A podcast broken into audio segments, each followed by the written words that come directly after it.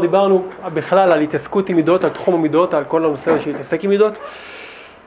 אנחנו מזכירים שהשיעורים האלה הם גם ידברו על מושגים מעולם הקבלה, שזה, שש, שזה כל שבע המידות שאנחנו מדברים עליהן, ובשימת דגש גדולה מאוד על מידות הנפש בעבודה הפנימית הפרטית, ואז זה מתבטא אצלם בנפש, על המקום של התמודדויות וכל זה, בעזרת השם, ואנחנו ניתן התמקדויות בהמשך, במידות עצמן, ללמוד את המידות. כרגע אנחנו עובדים עדיין על המבנה של המידות, על בכלל התעסקות עם מידות. השבוע שעבר דגשנו את הדיבור על הירידה לעולם המידות, התעסקות בעולם המידות, המשמעות ולמה זה נצרך. היום אנחנו נדבר על מבנה, גם בשבוע הבא נדבר על מבנה, אבל היום נדבר על מבנה כאשר נתייחס לשני דברים מרכזיים בעזרת השם. הדבר הראשון יהיה, מה זה המושג מידה?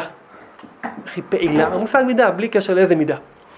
הדבר השני יהיה נושא האיזון, תורת האיזון, בהיבט מסוים, מסוים, גם בהקשר להתמודדויות של אדם בתוכו, וגם בהקשר לדברים יותר חברתיים נקרא לזה, דברים שקשורים בין אנשים. ונראה שהיסוד של כל נושא המידות זה תורת האיזון שהיא היסוד לכל תחום המידות שבעצם הוא, הוא הבסיס לכל הדברים האלה כי בלי איזון אין משמעות למידות ואין יכולת לפעול עם המידות כל היכולת לפעול עם המידות זה על ידי איזון. הדבר הזה מתחיל עם מידות ואנחנו נלמד לא השבוע אלא דחינו את זה שבוע הבא את הרעיון הזה שאנחנו נלמד קצת יותר על, על, על המושג שנקרא שמידות הם דבר שנולד, זה דבר שגדל. זאת אומרת המידות אני אומר רק כהקדמות למה שנדבר כבר עכשיו, שבוע הבא, ונרחיב על זה מן הסתם בשבוע הבא, המידות, הרבה פעמים אדם אומר, אין לי מידות, אין לי את המידה הזאת, יש לי את המידה הזאת. או שהוא לא מוצא בעצמו מידות. אנחנו יודעים מכל הצדיקים, ונבין את זה גם בהמשך, שמידות זה דבר שהוא נולד, אז צריך להוליד את זה. צריך איפה להוליד את זה, יש מקום בנפש ששם נולד המידה, יש דרך להוליד את המידות, וזה גם מתפתח. זאת אומרת, דבר שגדל ככל שעושים את העבודה לגדל זה. כמו ששריר גדל למשל, ככל שמאמנים אותו, ויש לזה דימויים יותר קרובים, המידה היא דבר שנולד ומתפתח. וזה תלוי בבחירת האדם האם להוליד את מידותיו או לזנוח אותם. וזה מזכיר קצת, למשל שזה יהיה נושא הכישרון, למשל כישרונות, למרות שיש אנשים שנותנים לי כישרון מסוים, אדם לפעמים צריך להוליד בנסיבות מסוימות כישרון שהוא לא הכיר, זה לפעמים קורה פורס לו בגיל uh, מאוחר, ורק הוא צריך לטפח את זה. ויכול להיות שיהיה לו באפשרות להוליד כישרונות והוא לא הוליד, ובמידות זה יותר חריף. היום אנחנו נבין, דבר ראשון, שמידות מלשון מדידה, במידה שאדם מודד, מודדים לו. תקשיבו רק ללשון עצמה, תראו איזה משל יפה, הלשון לבד נותנת לנו. מידה מלשון מדידה. אנחנו יותר מתייחסים לזה שיש למישהו מידות טובות, או מידת החסד, או מידת ההתגברות, או שאר המידות כדבר מוחלט, או כדבר שרואים את המידה, וזה לא מדויק בכלל. ההסתכלות האמיתית היא שהאדם שפועל מידת החסד יוצק את תוכנו המופשט לתוך מידת החסד.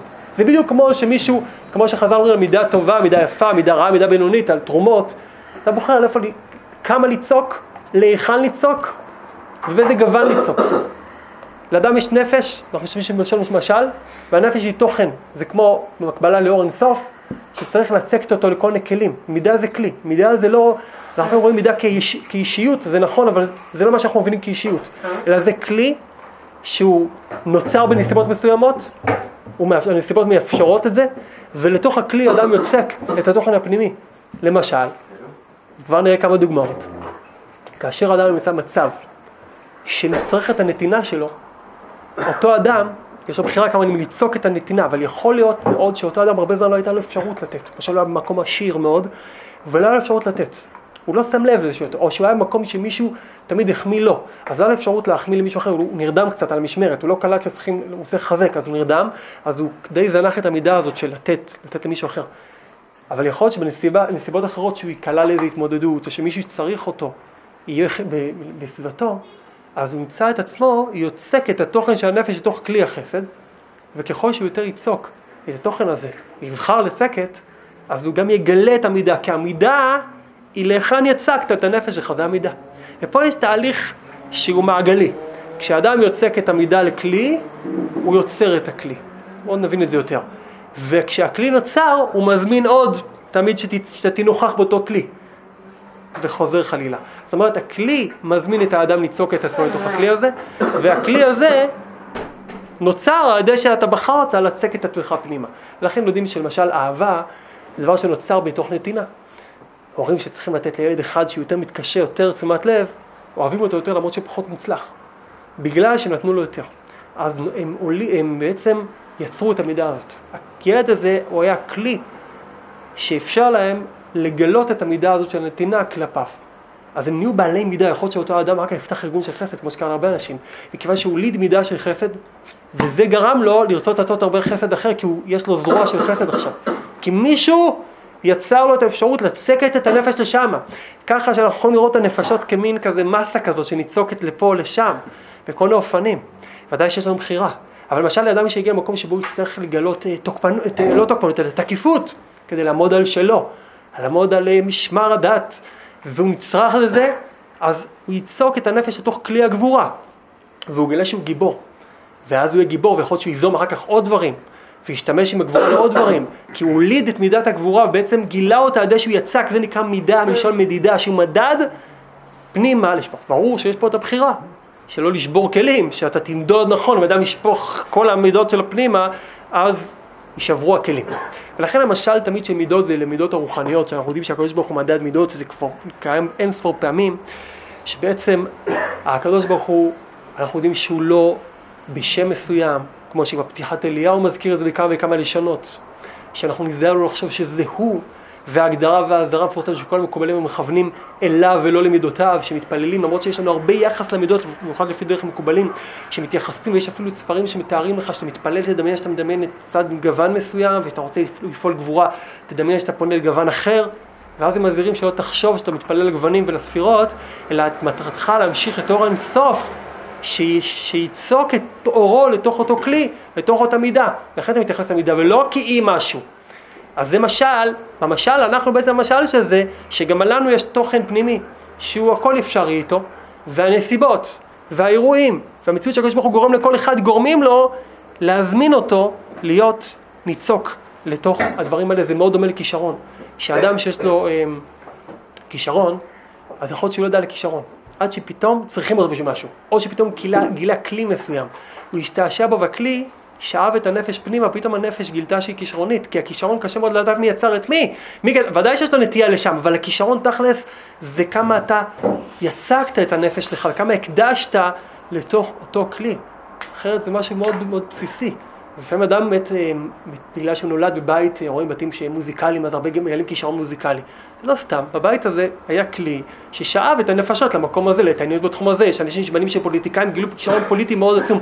זה לא חייב להיות שזה הגיע בתולדה, זה מאוד יכול להיות עניין של חינוך, שהנפש הזאת הייתה כמו לכל נפש אחרת. בגלל שהוא גדל בכזה בית, אז הוא פשוט יצק את נפשו כל הזמן שם, בגלל ההתעניינות שלו, בגלל מה שהוא שמע, בגלל השאלות שהיו בבית והוא חשב, ולכן יש כאלה הרבה שנולדו בבית שיש הרבה שאלות של הלכה. אז הילדים גדלו מאוד מאוד חזקים בתחום של ההלכה, בנים של רבנים.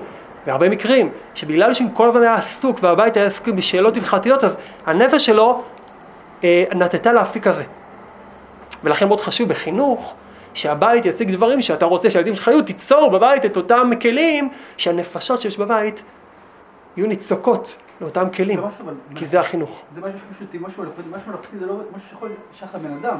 אם ניצור משהו, זה משהו מאוד מלאכותי כזה. זה מלאכותי, אבל כל החינוך הוא מלאכותי. חינוך זה מאוד מלאכותי לבוא בשעה שמונה לבית הספר ללבוש תלבושת, זה חינוך. זה לא משנה, כשאדם יגלה את עצמו, זה יהיה הוא, זה לא יהיה אף אחד אחר.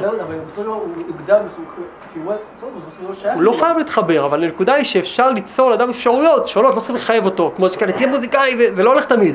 הנקודה היא כשיש אדם ומאפשרים לו בבית דברים חיוביים, אז לשם הוא ניצוק, אבל יש דברים הפוכים, אנחנו מתכוונים לא, לא להגיד שככה צריך לעשות, לחנך את הילד שיהיה בדיוק ככה, הרעיון הוא להסביר שיש כזה דבר. בחיים אדם רואה שהנפש שלו גדלה לפי המקום שבו הוא מצק, אה, יצק את עצמו. עכשיו, מה? לא ליד אני מדבר שבוע הבא, אמרתי רק, הזכרתי לא לעכשיו, לא ליד לא נושא.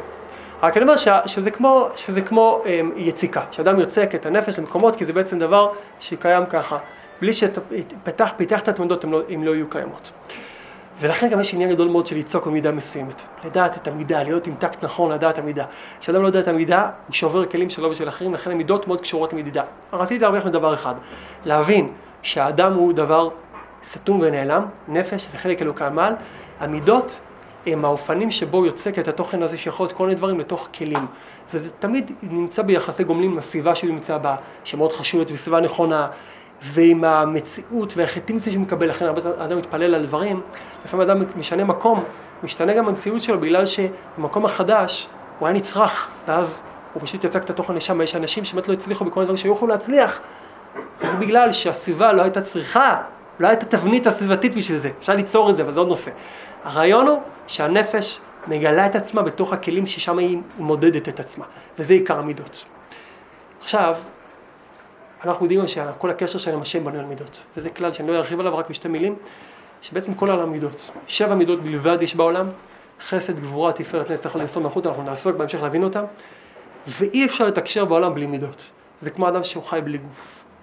ויש הרבה אנשים שהיו חכמים, פרופסור מפוזר, שבמידות הוא לא היה קיים, אז זה כמו אדם שהוא נכה, כי אין לו את המקלדת של העולם הזה.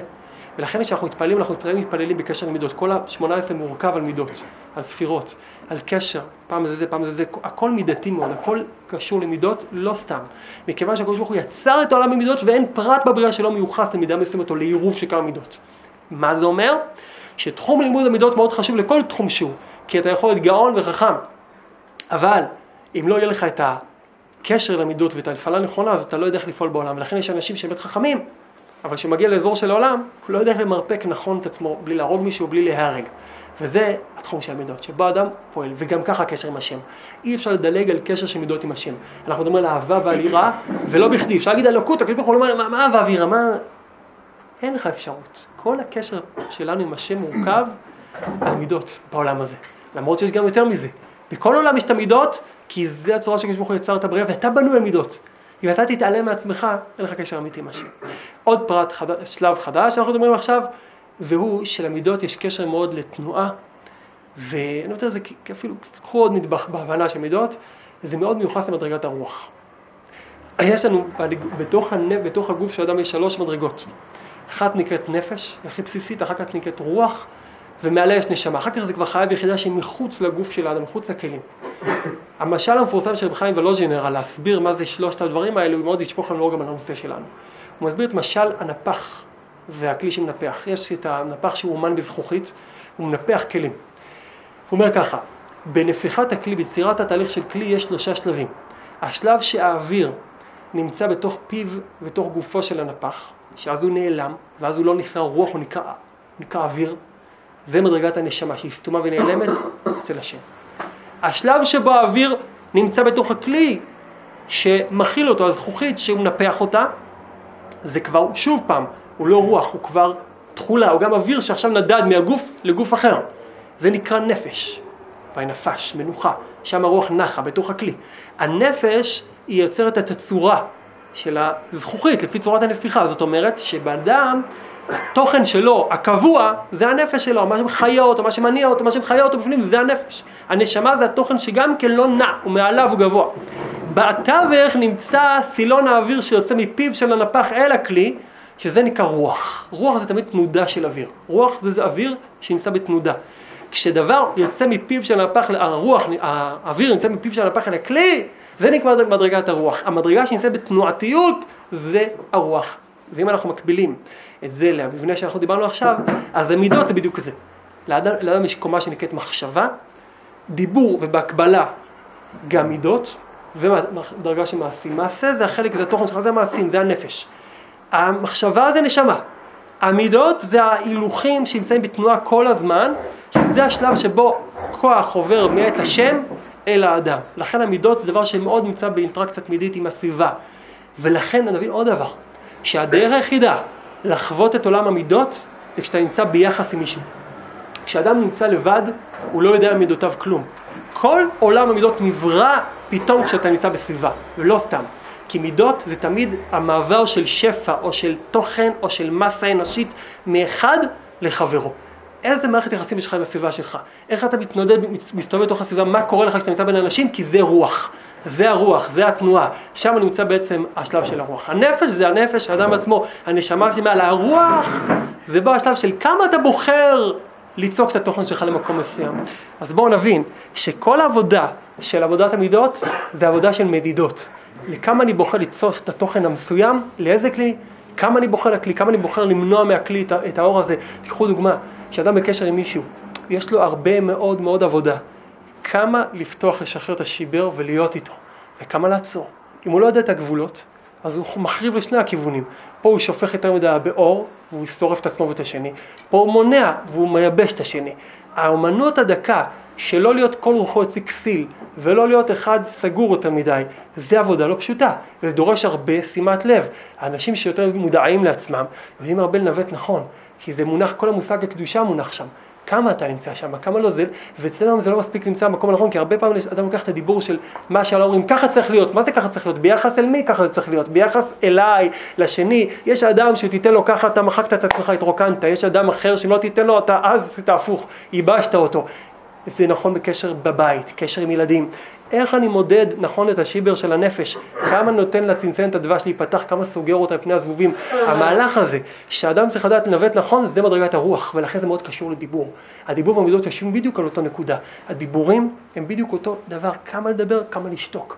כמה להשפיע בדיבור וכמה לסתום את הפה. פה מונח קדושה של האדם, פה מונח היכולת שלו להנהיג. דבר, מלשון מנהיג, והדיבור זה הנהגה, והמידות מנהיגות. אדם שאין לו מידות הוא לא יכול להנהיג. אדם שהוא גאון, ויש לו מעשים טובים גם כן, אם אין לו מידות, הוא לא יכול להנהיג.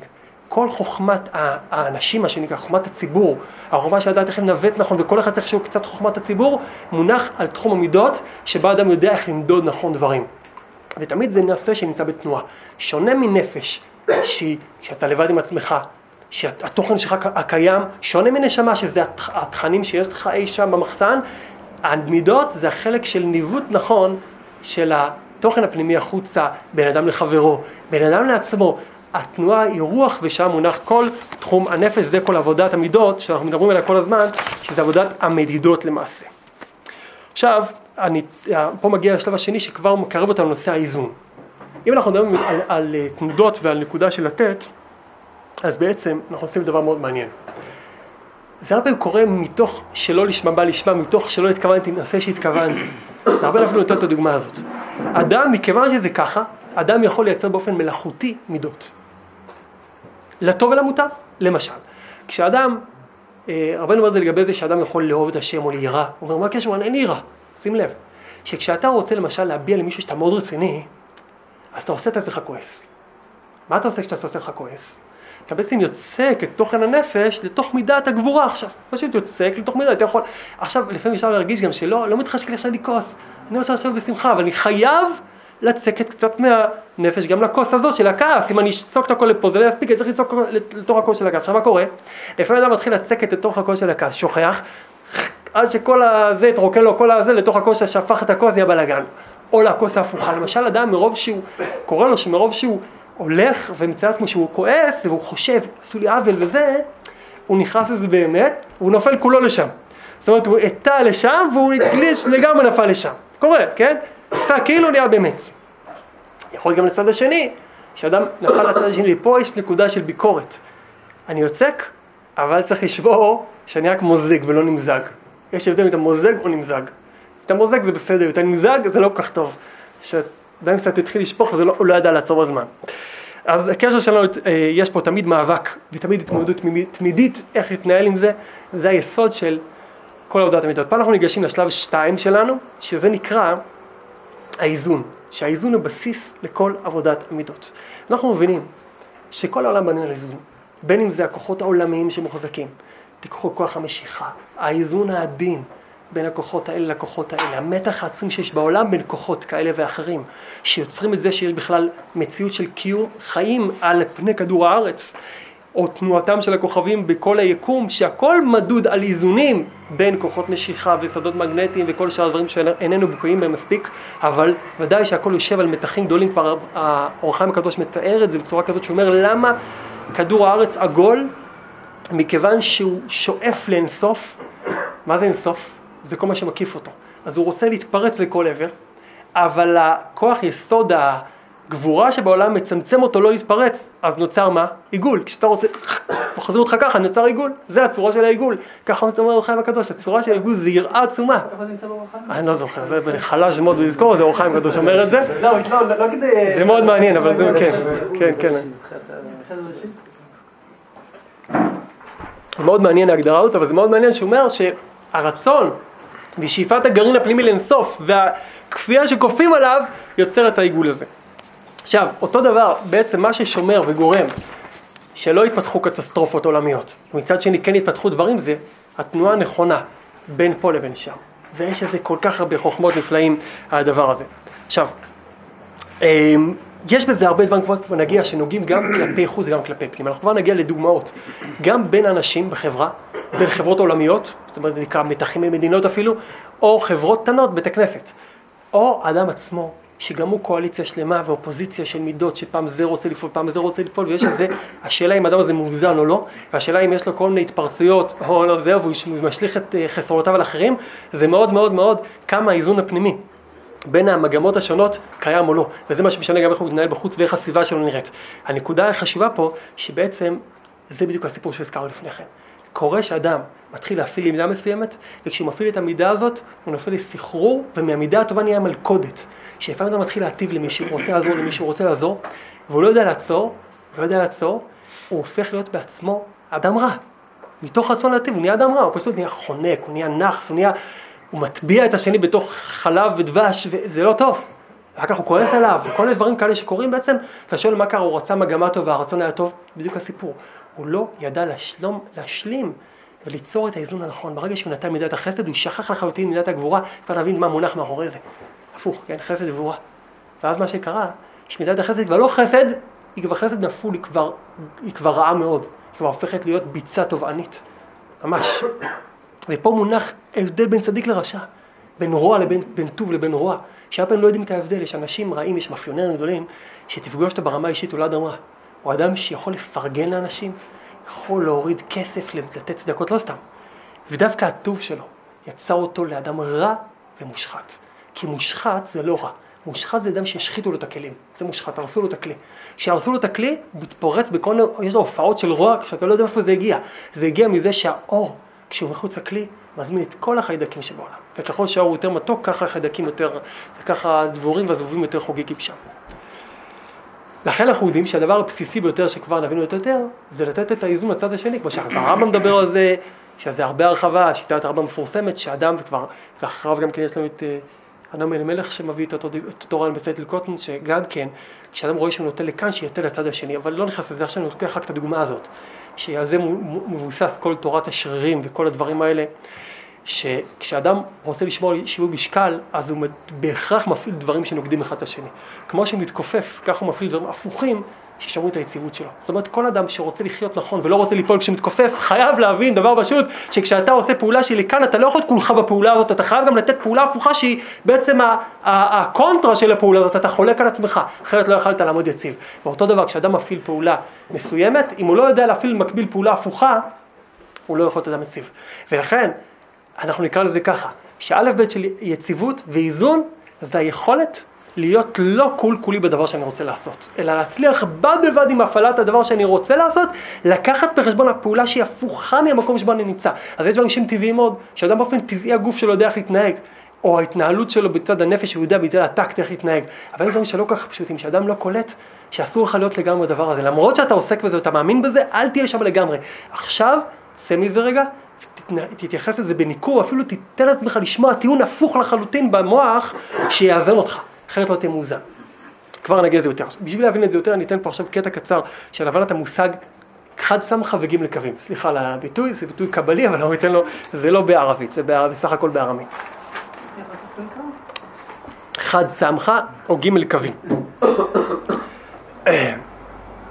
יש, אנחנו מדברים על מידות. המידות הן חסד גבוהה טבעת צריכות יסוד מלכות שעומדות בסדר שכולם מכירים אותו, צורת האטום, דוי דומה צורת האטום, ימין, שמאל, אמצע, ימין, שמאל, אמצע, בצורה של סגולתות, טק, טק, טק, טק, טק, טק, ולמטה עוד מלכות שביעית. אז זה לא היה ככה תמיד. מה שכן היה תמיד ככה ששלושה מוחין היו חכמה, בינה ודעת. אבל החסדי, אבל השבע ספירות עמדו בצורה אחת מתחת לשנייה, הם לא הספיקו לעמוד, הם תכננו לעמוד ככה, זה היה אמור לעמוד ככה. זה מה שגרם לשבירת כלים. ואני רוצה לפשט רק לצורך הבנה, חלילה אנחנו מדברים על דברים מאוד קדושים, אבל רק לצורך הבנה אני מפשט את זה בהבנה פשוטה. עמידת חד, חד סמכה אחד מתחת לשני, זה נקרא חד סמכה, סמך אחד, קו אחד, היא הייתה הסיבה המרכזית לתוך 11 סיבות של שבירת כלים. כאשר, אם נתרגם את זה להבנה שלנו, הרצון לעמוד אחד מתחת לשני אומר ככה, אני בא לפה מתוך הבנה שאני יכול ואמור להכיל את הכל ולהיות זה שיעביר הלאה את הכל. אותי צריך. אני מקבל את העובדה שקדמו לי אחרים, נולדתי ממישהו, ואני צריך ללמוד ממישהו אולי, ותפסו לי את המקום, מישהו תפס לפני את המקום בתור ואני לא יכול להעיף אותו. אני גם מקבל את זה שיהיו לי אנשים שיבואו אחריי, יפה מאוד לקרוא אחריי אנשים בתור מצוין, מקבל את זה. אבל אני לא מוכן לקבל שמישהו מקביל אליי, מקבל משהו שאני לא מקבל, ובעצם נותן משהו שיש לו משהו שאין לי, זה אני לא מוכן לקבל. זה נקרא חד סמכה. חד סמכה, מבין שאני בגעתי לתור, בוא לעקפו אותי, מה אני אעשה, אני לא, לא לגמרי זה, אני מבין שמישהו קדם לי, מבין. אבל כרגע, כשאני במקום שלי, אין לי קולגיות, אין אנשים שמקבילים אליי, רק אני פה. איך נקרא? חד סמכה. חד סם. כאילו קו אחד. מי שרוצה סימנך, סמוך. סמוך עליי. אני אסביר לך בדיוק מה קורה פה.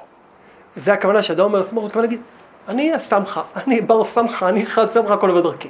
ואין את היכולת להבין שיש עוד מישהו מקביל אליי, זה בדיוק הנקודה שגמרה שבירת כלים, למה? כי אתה לא יכול להשיג את האור לבד, אתה רק אחד, ולכן נשברו הכלים, כי כל אחד לא יכל לשאת את האור, כי את בעצם אור, אור האינסוף ברוך הוא מכיל את כל הניגודים האפשריים, זה האור, ואתה לבד, רק מידה מסוימת. א', זה להבין שאתה צריך עוד מישהו מקביל אליך, לא לפניך, אבל מקביל אליך, זה משבר, משבר, משבר, אדם לא, מקביל אליי עוד מישהו? אני לא רוצה להרחיב כי יש לנו עוד נושאים, אני הייתי מרחיב על זה טיפה, רק שתבוא, תחשבו על הרעיון הזה. שאדם מוכן להתחשב בשני בגלל שהוא רוצה לעבוד על מידותיו, בגלל שהשני מסכן. הוא לא מוכן להתחשב בשני בגלל שהשני באמת, באמת, באמת שווה כמוהו. מאוד קשה. אני מוכן להתחשב בך כאן אדם שעובד על מידותיו. אבל לא בגלל שאני מבין שבואנה, באמת, באמת, באמת, באמת, אתה נצרך ואני לא יכול בלעדיך, או שאי אפשר בלעדיך, זה קשה להבין את זה. ואדם לא מצליח להבין למישהו אחר.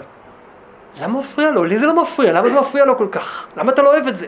אדם לא מוכן להבין באמת שיש מישהו מקביל אליו, שתופס את המציאות אחרת לגמרי, והוא צודק כמוך, ואתה לא מבין את מה שהוא מבין. לא, לא, לא יכול. יש מישהו שמבין יותר ממני ואני צריך ללמוד ממנו, כן. יש מישהו מתחתיי, אבל מי שמקביל אליי, לא. זה מאוד קשה. אבל זה א' ב' של תיקון העולם. הספירות כביכול באו מתוך רצון כל אחד שמכיל לבד, לכן נשברו הספירות. זה הציור של חד סמכה.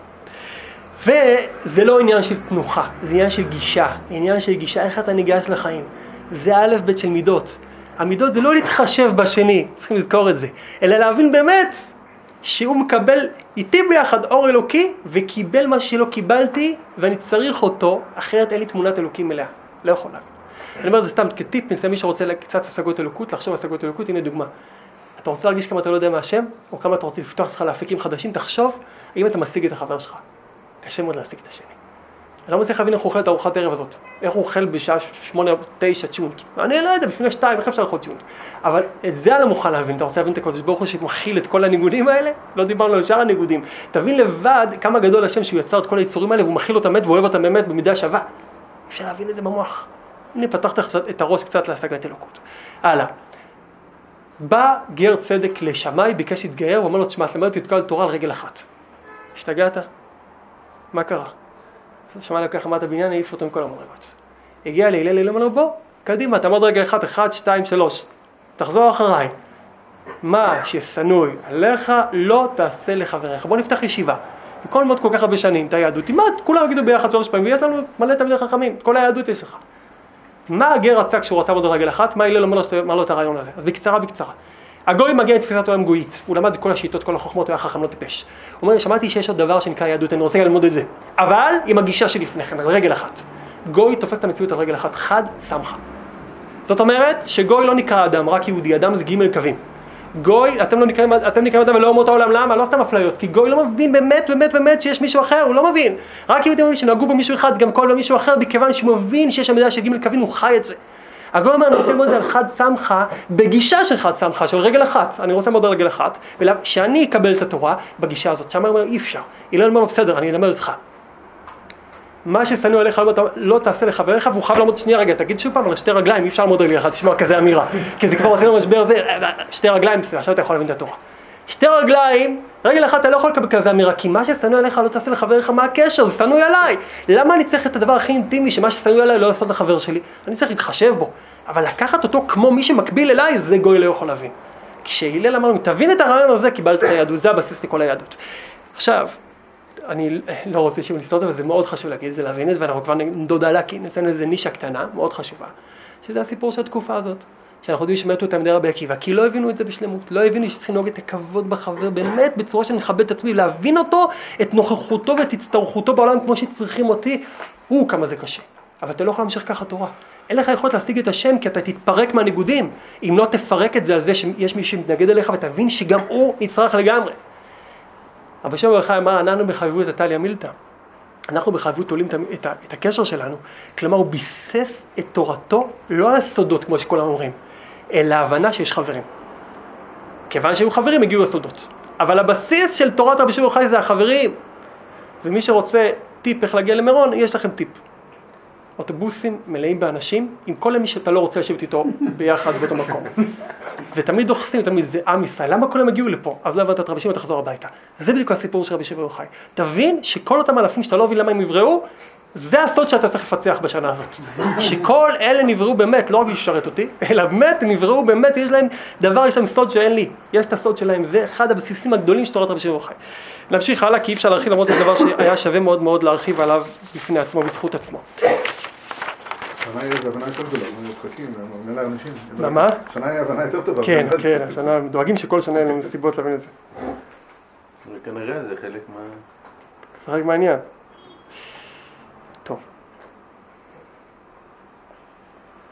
עכשיו אנחנו נגיע פה לחידוש גדול מאוד. הוא אומר ככה, החידוש הזה. בעצם, כשאנחנו מסתכלים על המבנה של הספירות, אז הטעות הראשונה שרוצים להוציא מהטעות הזאת היום, זה ההתמקדות במידה עצמה. למרות שאנחנו נדבר על המידות. הטעות תמיד ששובר את הכלים תמיד זה ההתמקדות במידה. גם כשאדם רוצה לעבוד נכון למידות שלו, כשהוא מתייחס למידות בעצמם, הוא טועה. כי המטרה שלך זה לא המידה, כבר נסביר את זה יותר. המטרה זה האיזון, זה כולם, כולם שואפים לאיזון. כולם שואפים למבנה. אף אחד לא שואף, למרות שכולם מנפפים בדגלים של מידות, ואני כבר אפרש את זה בפירוש האנושי, כולם, אף אחד לא קנאי לאף מידה. תמחקו.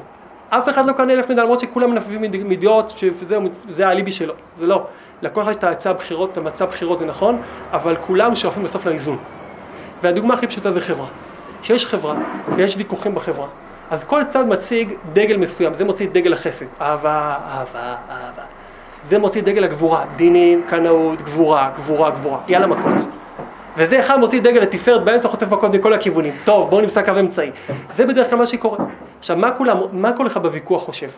אני קנאי למידת החסד, אני קנאי למידת הגבורה, לא, אני בעניין של תפארת, אנחנו בנצח, ואיך אני אשב בינינו? התשובה היא לא זה ולא זה. אף אחד לא רוצה לא חסד ולא גבורה, כולם רוצים איזון. הראיה, שכשהשני ילך וייתן לזה עוד כמה ראיות ברורות מאוד עוד מעט, יתפרק לך כל הוויכוח. כל הוויכוח יתנהל כיוון שאתה עכשיו נמצא איתו והוא קיים. ואתה רוצה איתו משהו משותף, רק אתה רוצה שהמשהו משותף יהיה בגוון שלך, ולא חשבת עד הסוף שברגע שיהיה בגוון שלך זה יתפרק, כי אז יהיה רק מידה אחת, ואתה תקבל רק צד שמאל של הבניין או רק צד ימין של הבניין. כשחברה מתווכחת, היא צועקת, אני רוצה את עצמנו, אני רוצה את המבנה, אבל לא מבינה את עצמה כדי לשאת בוויכוח בצורה נכונה ולבנות מזה בניין.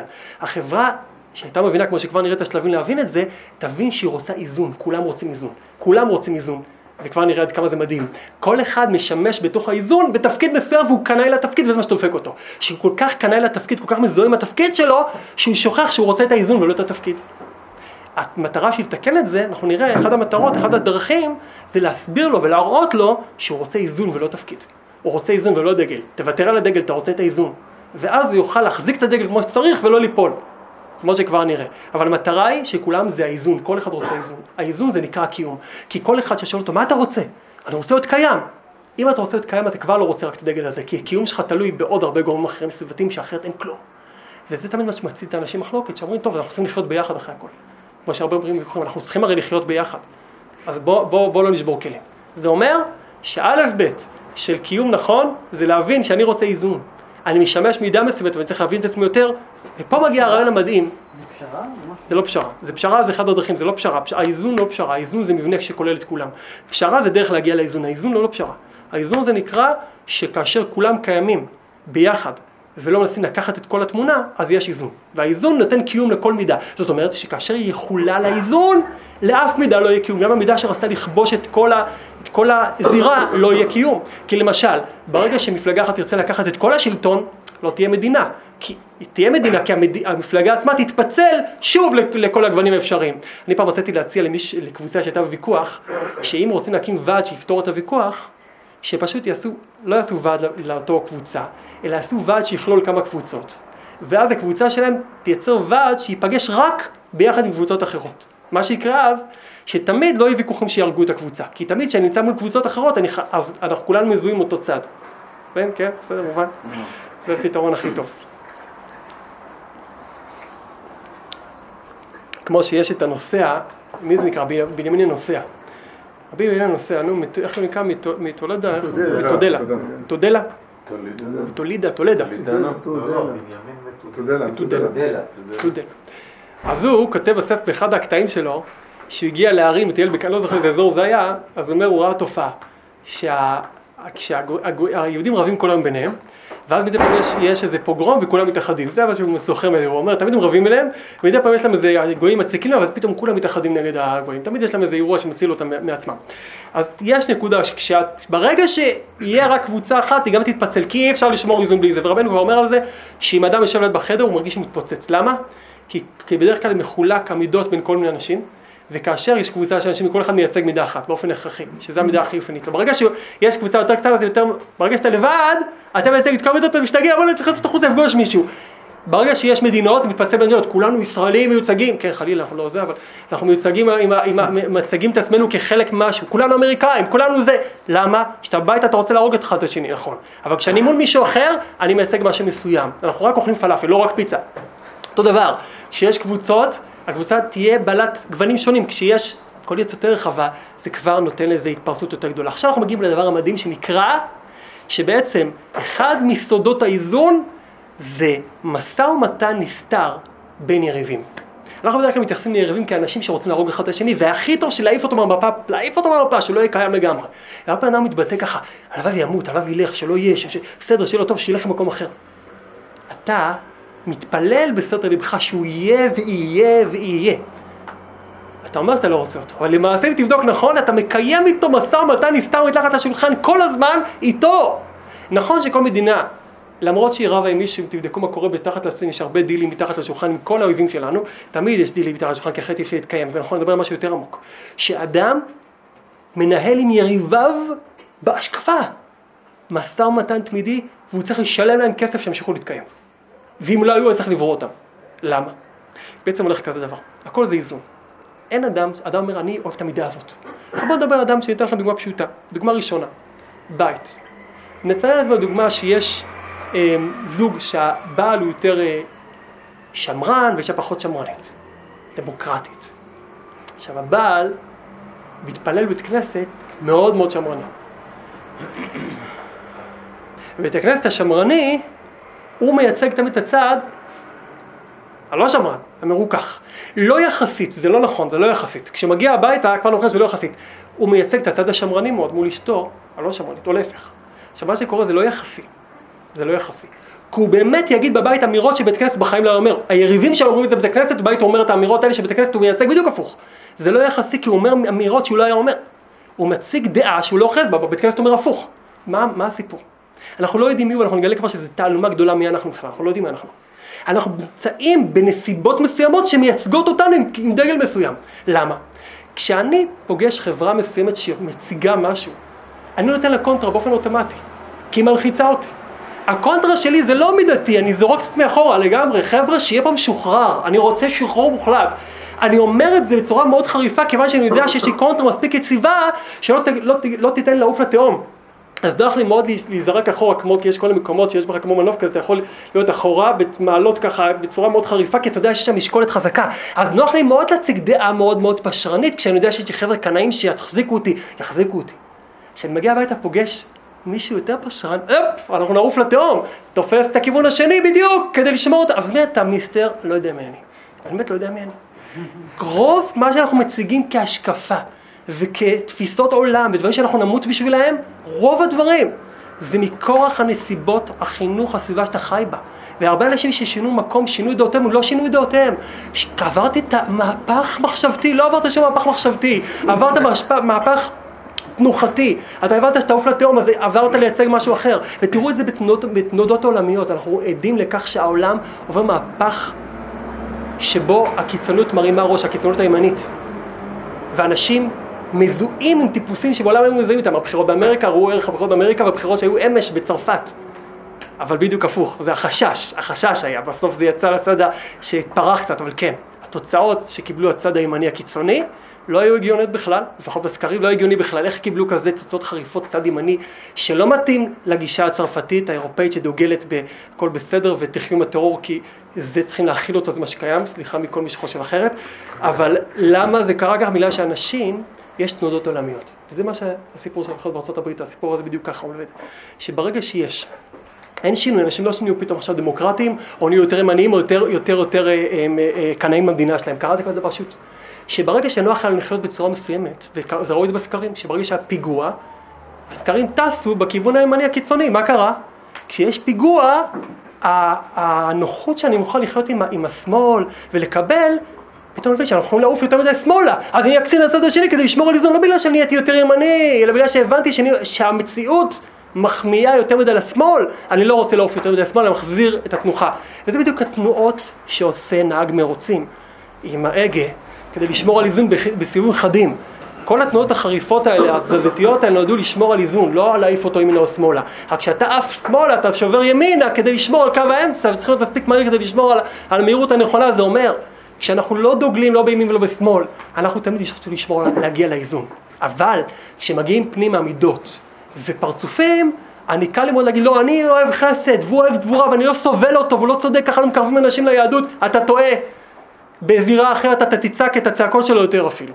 אתה רוצה איזון. נוח לך לדגול במשהו ולנפף בדגל, אתה רוצה איזון בסך הכל, ולכן אנחנו לא יודעים בעצם מי אנחנו, בעצם, יש, קשה מאוד לזהות, קשה לזהות מי אנחנו, כי על פי רוב אנחנו מגיבים כלפי הסביבה. נכון שיש אנשים שבהחלט יש להם השקפה, זה, זה לא נוגע, חלילה, יש השקפה. גם בהשקפה יש איך אתה מפעיל את המידות שלך בהשקפה, אני לא מדבר על השקפה, השקפה, כל אחד מקבל מרבותיו את השקפתו. הנקודה היא שגם השקפות נבראות כתוצאה ממציאות, וזה קדוש קדוש, כי במציאות מסוימת צריכים לייצר כזאת השקפה שתציל את עם ישראל. ברור, השקפה זה לא רק הליכי רוח, זה מייצג פן מסוים שצריך לשמור את עם ישראל, שלא יעופו לצד השני לגמרי. ואם יש לך פתאום קנאות עצה מסוימת, מסוים כדי שלא נזלוג לשם, ולשם ולשם. מכאן והלאה הדברים הולכים מתגלגלים וכולי, וכולנו יודעים איך זה הולך בדרך כלל. עכשיו, מה שהולך פה זה דבר מאוד מעניין, שבעצם אנחנו מבינים שאנחנו, כמה שאנחנו שונאים אחד את השני, אנחנו מנהלים ביזנס ערני מאוד עם כל היריבים שלנו. זאת אומרת, אני יכול עכשיו להבין שהאדם שאני שונא את גישתו, מאפשר לי לרקוד קדצ'קה על הגישה שלי, זאת אומרת, אני מאוד אוהב להיות האדם שאוהב את כל עם ישראל, כשיש לי מישהו שמאזן אותי בצד השני. ואם אני אגיע לזירה שכולם יאהבו את כל עם ישראל, אני פתאום אהיה הקנאי של השכונה. ואם אני אגיע לזירה הפוכה, זה יהיה הפוך. ואם אני אשמע כזה אמיר, נגיד את האמירה הזאת, זה אומר שאני חייב את האדם שמולי. כל עוד אדם בסדר, אני לא מדבר לך. אני עכשיו מדבר, יש בזה היבט יותר רחב, כל עוד בסדר, יהודי כשר, הוא עושה טוב, אני צריך אותו. לא, ועכשיו נגיע פה כבר לשלב שנבין שאני לא צריך להתפשר על כלום. לא צריך להתפשר על שום דבר. אני צריך לדגול בדרך שלי ולא להתפשר על שום דבר. זה לא נוגע להתפשר, לפשרנות בכלל. לא נוגע לפשרנות. דרך האמצע זה לא נוגע לדרך האמצע שמנסים להגיד, פשרנות. זה נוגע לדבר אחד בלבד. להבין שיש פה משא ומתן, ולא מלחמה, משא ומתן. משא ומתן שבו צריכים את כל אחד מהשני. וזה נכון גם לפני שנמשיך הלאה, האדם עצמו, אני אנסה לקצר כי אנחנו בסוף על אדם עצמו. אדם עצמו, מאוד נוח להגיד, אני רוצה רק את זה, אני רוצה שיהיה לי רווחה, רווחה, רווחה, ואני רוצה לקנות מה שבא לי. אתה לא שם לב שכל הלקנות מה שבא לי, בא לייצג, לייצב איזושהי מתיחה לצד השני שסבלת חוסר או שאתה מפחד להיות קמצן. וכאן ההפך, אם אתה קמצן, קמצן, קמצן, אתה בעצם לא קמצן, כמו שאתה מנסה לתת קונטרה לנדבנות יתרה של מישהו אחר או לעצמך, שיש לך בנפש איזו מידה של פזרנות שהפכה אותך לקמצן. לפעמים אדם נמנע מלפתח את עצמו לתחום מסוים רק בגלל שהוא מפחד לגלוש לשם, אז הוא מונע את עצמו, אז אפשר להגיד מהצד שהאדם הזה הוא, הוא, הוא, לא, הוא לא פתוח, הוא סגור, זה לא נכון, הוא מאוד מאוד נוטה לשם, לכן הוא שובר לכאן. השאלה היא איך אדם מצליח לחיות מזה בשלום, ולא לשבור רק כל הזמן מכאן לכאן, ומשם לשם. אין להכיר את עצמי, יש להיות מאוזן. נכון.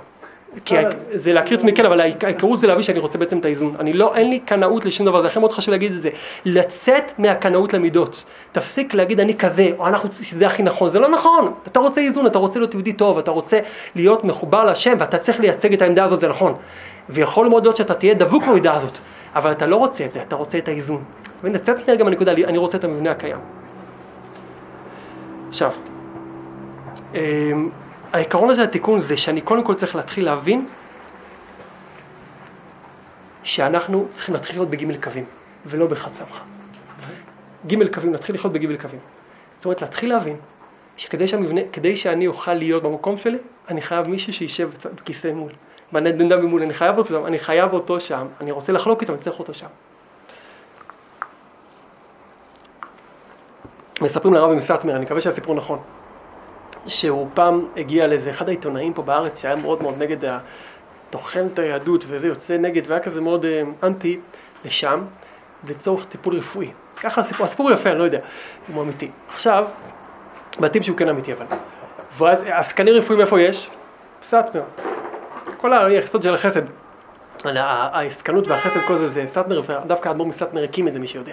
המציא את הרעיון, לפני כן לא יודעים מה זה צדקה בארצות הברית, הוא המציא את הרעיון של צדקה. הוא יצר נדיבים וגם המציא את הרעיון לצדקה. אז שאלו אותו אם לעזור לו.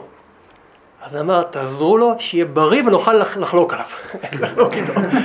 זאת אומרת, אנחנו צריכים את המישהו הזה, שישב שם, אנחנו צריכים לחלוק, אנחנו צריכים את התמונה של לדעת איפה לשמור את עצמנו. אני ככה נותן לזה פירוש. בכל אופן, זה לא נוגד לכך שהוא צריך להיות קיים. אבל אני צריך לא לוותר על קוץ של יהוד, זה נכון. אבל לא צריך להרוג אותו בשביל זה. עכשיו, אמ, מה שאנחנו רוצים זה כמה עקרונות פשוטים. כדי שאנחנו נחיה נכון, אני צריך להבין קודם כל, שאנחנו שואפים כל לקו האמצע. והמקום שהשני תופס, הוא לא בא למחוק את המקום שלי. הוא לא בא למחוק את המקום שלי. הוא בא בסך הכל לתת לי אפשרות לשבת במקום שלי. עכשיו תנסה לחשוב על זה. תנסה לחשוב על זה. שכשאתה יושב במקום מסוים, האפשרות שלך לרוות נחת במקום שלך תלויה בכך שמישהו אחר יישב מולך ויתנגד אליך. אתה מבין את הרעיון? אתה חייב מישהו שיבטא את האמירה הכי הפוכה. איפה אנחנו נופלים? אני חוזר על זה כי זה מאוד חשוב. כשאנחנו הופכים את עצמנו להיות הדבר שאנחנו מייצגים. זה פוגע באישית שהוא חולק על, המידה, על הדבר שלי. אם אני רוצה לקרב והוא רוצה ל, ל, לגבול, להגביל, הוא חולק עליי. זה טעות. הוא לא חולק עליך. הוא יושב על כיסא בדיוק כמוך. אתה ממלא מקום וזה לא אתה. אתה שם מתוקף תפ- תפקידך, והוא שם מתוקף תפקידו. אני צריך אותו כי שני המידות נצרכות. כשאנחנו ננתק את הזהות מהתפקיד, כבר יתחיל הפתרון. לכן בואו נדבר קודם כל על פתרון תהליכים חברתיים. כשמגיעים למשל למאבק על מקום מסוים ואנשים רבים אחד עם השני, אתה רוצה לעזור, אז לא יעזור, כי כל אחד רואה את זה כמריבה אישית. קודם כל להגיד בוא נחשוב מה אנחנו רוצים. זה מאוד עוזר הרבה להגיד מה אנחנו רוצים. איזון, מה אני רוצה? שיישאר בית כנסת. אני רוצה בסך הכל שיישאר פה מקום, שיישאר חברה, שיישאר מקום, שיישאר איזשהו, שיישאר, שיישאר בית, שיישאר חבורה. זה מה שאנחנו כולנו רוצים? כולנו רוצים, כן. אני רוצה שהכל יראה כמוני, אני לא רוצה, אתה לא באמת רוצה, תחשוב, הלאה, אתה רוצה את זה, אתה לא רוצה. כי אז אתה עצמך תחלוק על עצמך. אתה צריך אותו. אתה מפחד שהוא ייקח לך עוד דקה, אתה מפחד שהוא ייקח לך עוד דקה, נראה איך עושים שהוא לא ייקח לך. הדבר הראשון, אני מבין שאני, זה לא המידה הזאת והוא לא המידה הזאת. אני יושב פה והוא יושב פה, אנחנו שנינו צריכים את האיזון, זה שלב ראשון. עכשיו השאלה שכולם שואלים, האם אני לא יהיה מצב שאני אנוצל? ופה מגיע השלב השני ואני אנסה לקצר בו, הוא מאוד חשוב. הרבה פעמים אנחנו נופלים מהאיזון הזה בגלל שאנחנו נכנסים ללחץ, שכשמישהו אחר אה, יוחמא, יחמיאו לו, או יקבל פידבק לדרך שלו, אני אתרסק. וזה קורה מאוד בנושא של שיטות. כשאדם אומר בוא נראה מי יצליח, בוא נראה מי צודק, אנחנו נראה בסוף מי צודק, כן? עכשיו מה קורה? פה זה כולנו נופלים בקטע הזה, כולנו נופלים בזה. כשאני מציג משהו מסוים, מישהו מציג צד אחר, אז אני רואה אותו, אז בעצם אומר לעצמי, רגע, רגע, כרגע יש חיזוקים לדרך שלי ולא יש פחות חיזוקים.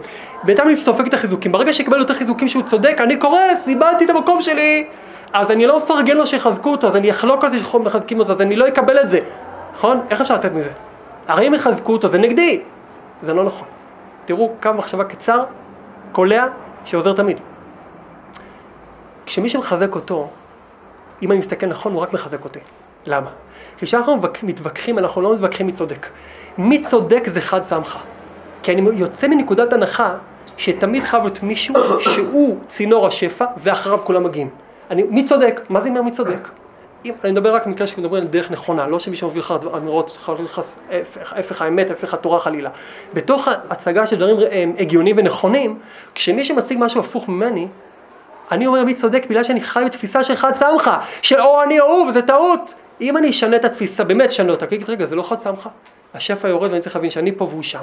כשמי שמחזק אותו בלי סוף, זה לא שובר אותי, למה? כשמחזקים אותו זה לא אומר שאני לא צודק. זה בסך הכל מייצב מאוד חזק את המידה שלו, יופי, עכשיו יש לי אשראי להשתחרר על הצד שלי. אתה מבין? אם אתה מוכן לקבל את החיזוק שהוא קיבל לשיטה שלו, יש לך הרבה יותר אשראי לנסוע לכיוון שלך. למה אנחנו נבהלים מחיזוק שמישהו אחר מקבל וכאילו פרח אותך? הוא לא פורח אותך, הפוך. החיזוק שלו נותן לך יותר אשראי להשקיע בצד שלך. כשמישהו אומר כמה הוא נתן, נתן לו פידבקים ונתן לו חיזוקים, נתן לו כסף ונתן לו הצלחה, יש לך יותר הרבה על מה לסמוך. המשקל פה יותר נמוך, אתה יכול יותר להישען לצד שלך. אתה מבין? יש פה, יש פה אפילו מסע, יש פה רווח משותף. אם חיזקו את החבר שאני התחזקתי. כי לי יש יותר אשראי לצד שלי למשוך אחורה, מכיוון שהוא יותר התחזק, המשקולת שלי יותר התחזקה, ולכן לא מעניין אותי מה הוא מפרש, הוא יגיד שאני מחק אותי והוא יותר טוב ממני, זה לא מעניין אותי בכלל. הרעיון הוא שכשהוא חזק, אני יותר חזק. קיבלתי יותר מקום להשקיע בתחום שלי. אני יכול להשקיע, אני פנוי לחלוטין להשקיע בתחום שאני אוהב, מכיוון שהוא מספיק חזק. ואני אגיד לו, אשריך חזק אמץ, ותראה שזה עובד יפה. שמישהו קיבל, מישהו חולק עליי, ובואו הוא מחבר חיזוק, תלך אליו ותגיד לו, אני שמח בשבילך, אתה נצרך מאוד. ועכשיו תלך להשקיע בתחום שלך, עם כל ההתלהבות. כי אם הוא מחוזק, יפה.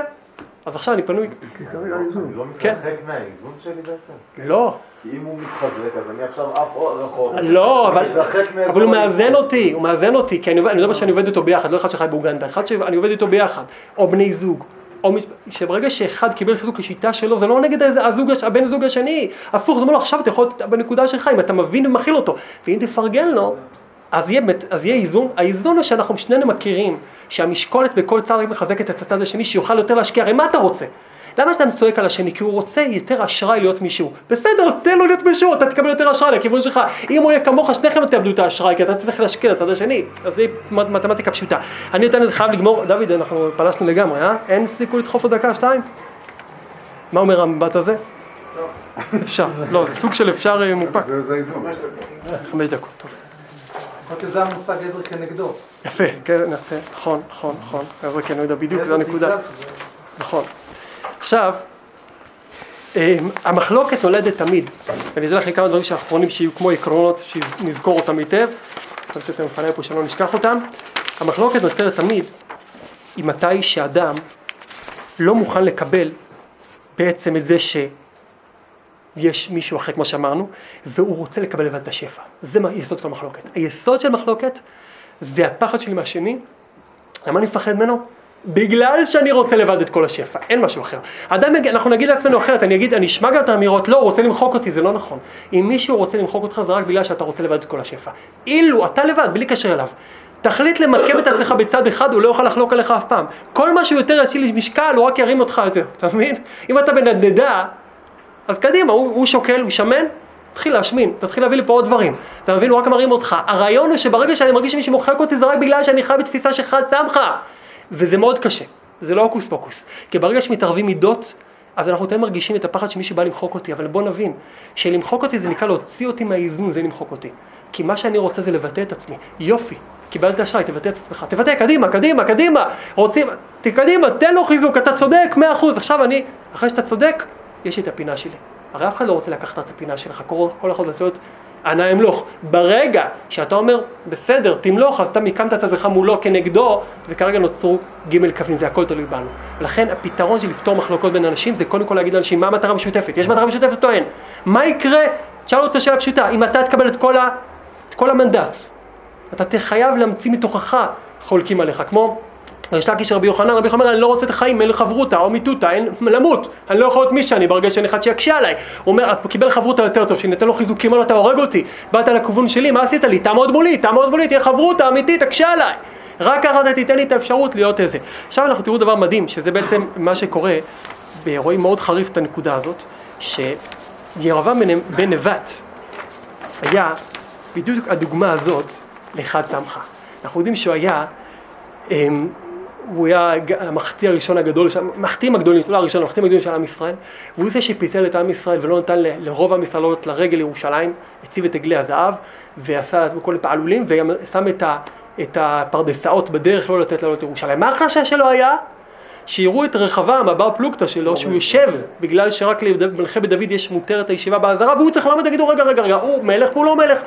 רחבעם, ירבעם מגיע מתוך התפיסה שאו אני או אחד שמך. עכשיו תראו איפה זה מתבטא, הוא הפסיד החיים שלו על זה.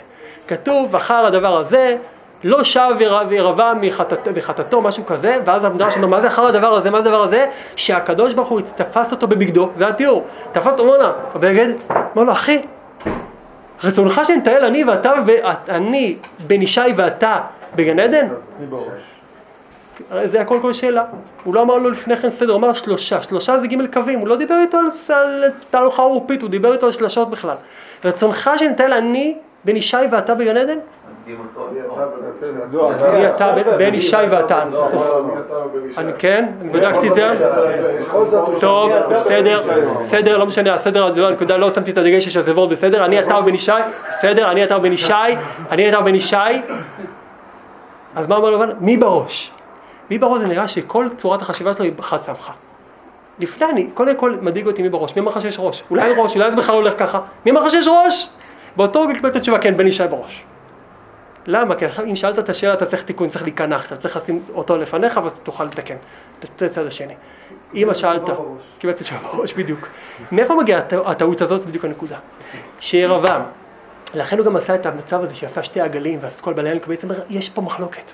הוא לא הבין שיכול להיות מצב שיש מישהו שכנגדך והוא זר לך, ואתה מבין שאתה עושה חברותה איתו. וזה הטעות. לסיכומו של דבר, שזה גם נוגע לכל אחד ואחד. יסוד האיזון הוא ההבנה שכל דבר שאני רוצה לפעול בו, בין אם זה בחברה, בין אם בתוכי, אסור לי להיות מזוהה עם המידה. אלא לדעת שאני פועל במידה מכוח הנסיבות ותפקידי בש... אצל הקדוש ברוך. כשאני מזוהה עם המידה, אני נהיה פגיע ואני לוחם את מלחמתה של המידה שלא ביקשה שאני אלחם את מלחמתה. ואז אני יוצא מהקשרי, מאבד את כל היכולת להשפיע בין הלכים בין העצמי. כשאדם נע ונד בתוכו, וכל פעם אומר אני כזה, לא רגע מי אני? הוא טועה, אתה לא זה או זה, אתה רוצה להגיע לאיזון פנימי. פעם אתה צריך להיות איש חסד, פעם צריך להיות יותר גבורה. אל תהיה כל כך מזוהה עם הנטייה, ואל תגיד אמירות כמו אני לא סובל צמצום.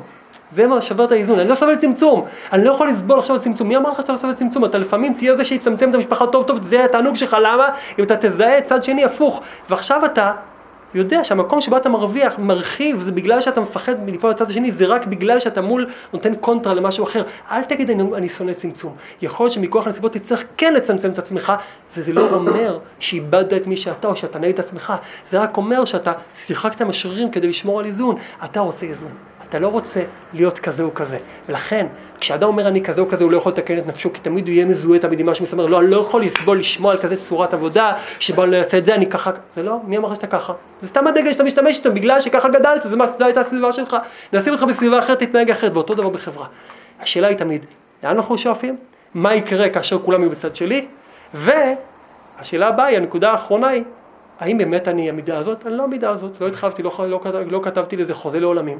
אני בסך הכל נמצא שם מכוח הנסיבות, ואני מוכן לקבל את זה שהשני עוזר לי להיות כאן, ולכן אם אני רוצה את המידה הזאת, זה הזמן להצדיע לשני, להגיד לו, אשריך, אני שמח שאתה מייצג את השיטה הזאת ההפוכה, ואני רוצה שתייצג אותה בגאון ובגבורה. ואני לעצמי אומר, עכשיו אני יכול להקדיש את, באמת את חיי לנקודה הזאת. כי מישהו מייצב אותי, מישהו נותן לי קונטרה, מישהו שומר על האיזון. הקו האמצעי זה האיזון.